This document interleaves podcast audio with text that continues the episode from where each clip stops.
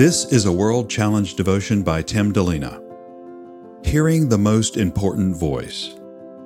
A water baptism announces to everyone who you are following, but it doesn't make you a Christian any more than a wedding ring on your finger makes you married. The ring is a symbol, and baptism is a symbol. To make it anything more than a symbol is dangerous, but it is an important second step in our faith journey.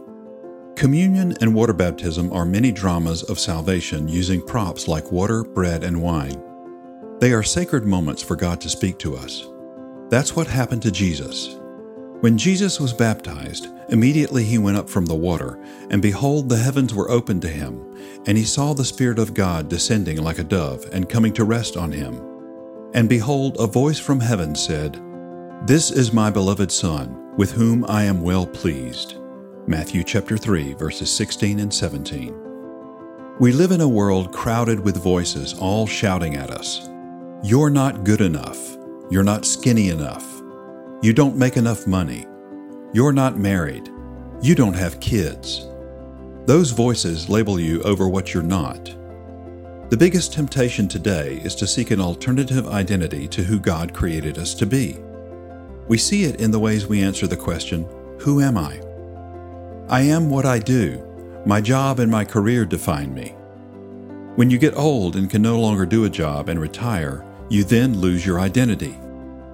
I am what others say about me. People's words about me have power, especially depending on who is talking about me. You're good when the talk about you is good, but you lose your identity when it's negative. I am what I have. I have a degree, health, good parents, good children, good salary, and security. When you lose any of those things, you lose your identity. We need to listen to and hear the voice that Jesus heard at his baptism. As Steven Furtick writes, the voice you believe will determine the future you experience. God's voice is where our identity is truly found and the searching stops. Proverbs tells us, Listen for God's voice in everything you do, everywhere you go. He's the one who will keep you on track. Proverbs chapter 3 verse 6, because you are his beloved.